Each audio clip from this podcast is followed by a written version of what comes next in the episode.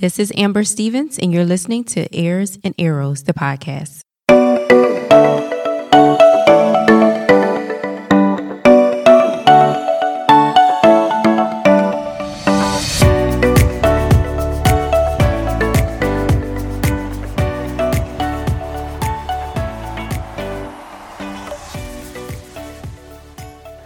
Welcome back to another episode of Ears and Arrows. How y'all doing? How y'all doing?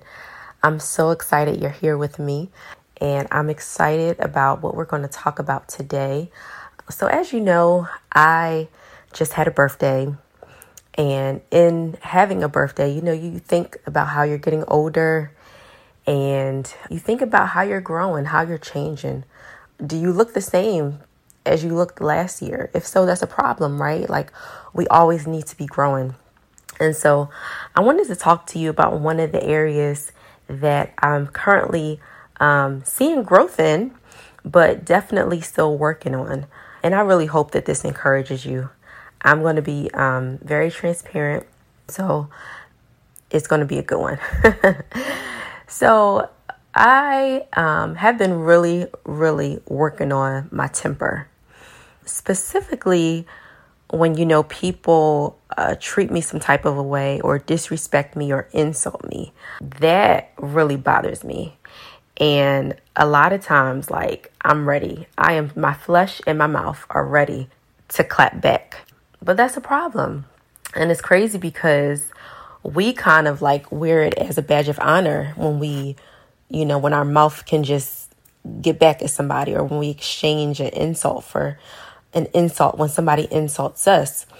And especially when people around us are egging us on, like, I know you're not gonna let her talk to you like that, or or you or the thoughts in your mind are you're not gonna let them talk to you like that. And I'm not saying that, of course, we should just let people disrespect us or just talk any type of way towards us. That's not what I'm saying. We can definitely, in a controlled manner, tell people and explain to people, no, you're not going to talk to me like that. But when a lot of times that doesn't happen, a lot of times we just uh, lash back at people and we're angry. And a lot of times we're even proud of ourselves when we, you know, insult people after they insult us. But God calls us fools when we do that. Proverbs 19:11 says, "Sensible people control their temper. They earn respect by overlooking wrongs."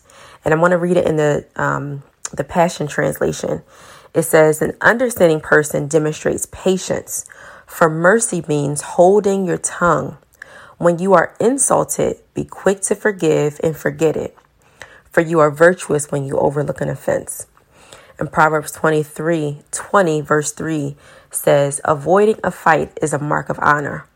Only fools insist on quarreling. And so, why is this important? Um, the Bible says that you are a slave to whatever controls you. So if the nasty comments and behavior of someone causes you to become nasty, you're a slave. If you're cruising along and you're having a nice day and someone says something or does something that gets under your skin and you just have to you just have to retaliate, you're a slave. You're like a puppet hanging on the strings of whatever temper tantrum sideshow the enemy wants to put you in for the day. Proverbs 25 28 says, A person without self control is like a city with broken down walls. And the, the Passion Translation says, If you live without restraint and are unable to control your temper, you're as helpless as a city with broken down defenses open to attack. And you see, a lot of times the problem is that we lack humility.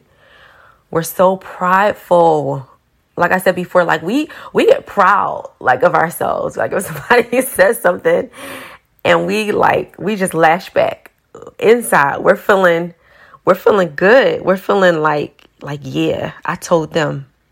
But that only lasts for a little while. Because if you're honest, you feel horrible afterwards because you have the spirit living on the inside of you and you know that you grieved him.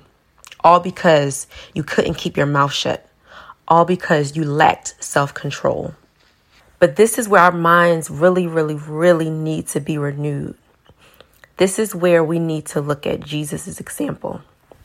1 Peter 2:23 says, "He, talking about Jesus, he did not retaliate when he was insulted, nor threaten revenge when he suffered. He left his case in the hands of God, who always judges fairly." That's our example. If anyone had the right to retaliate, it was Jesus. But he didn't. He entrusted his situation. He entrusted the the insults. He entrusted the bad attitudes that people had towards him, the bad the rumors that people had towards him, all those nasty things. He entrusted that to his father. And he wants us to, to learn how to do the same thing. Verse 21 says, For God called you and me to do good, even if it means suffering just as Christ suffered for you. He is your example, and you must, you must follow in his steps. You know, humility, when you humble yourself, it doesn't always feel good initially. But like I'm learning, even at work, I, I'm gonna tell you something. I get a lot of practice at work because I deal with customers. And some of those customers are very, very nasty. And in times past, I would have a thing or two to say about them. And I would have no regrets. And of course, until afterwards when I feel bad because I grieved the Holy Spirit.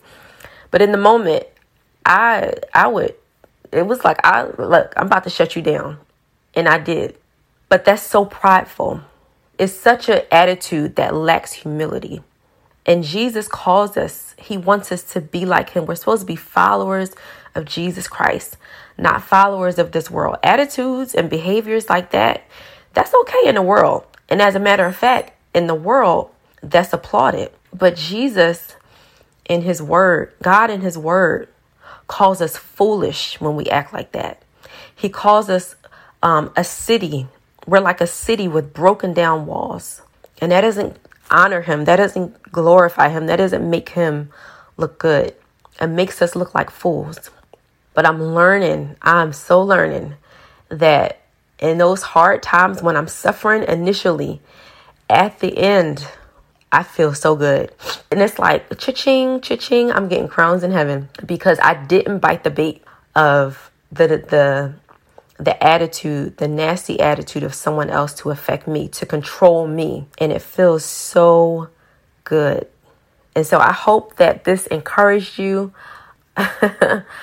Pray for me on this journey because I'm not saying that I've mastered this area in any sense or form, like at all. Like I have not mastered this, but I do see growth and I'm so thankful for it because I'm becoming more like Jesus. And that's the ultimate goal of being a follower of Christ.